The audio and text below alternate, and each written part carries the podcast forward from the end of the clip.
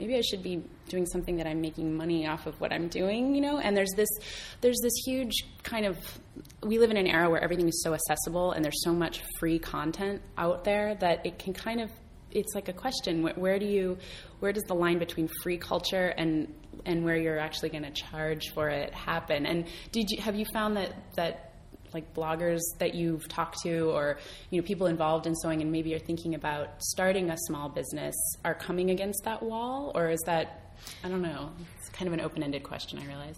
In a way but i do think that amongst the crafting community it's it's very nice because on the one hand people share and they want to share things for free, but they also understand that there's a value behind somebody's work. Right. So they're very willing to pay and they respect that. Mm-hmm. So with some of the patterns, especially knitting patterns, it'd be pretty easy to, you know, just kind of just kind of copy, copy it. Yeah, but people they know it's important, and they because they're crafters themselves, Mm-hmm. they know how much work goes into that, and they they honor that. And I think this is so wonderful.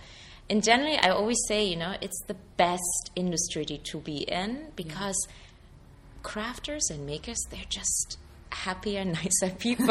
I mean, really. Well, they're getting to create all the time. Yeah. So there's something. Um, it's like making. You know, it's like your art form in some ways to be able to actually use that part of your brain and and not just be sitting in front of a computer. Yeah, I think I think we all know it's very meditative, Mm-hmm. right? And it, it makes us feel better. And sometimes when I'm stuck at work, I just leave my desk and I knit, and the ideas just flow. That's.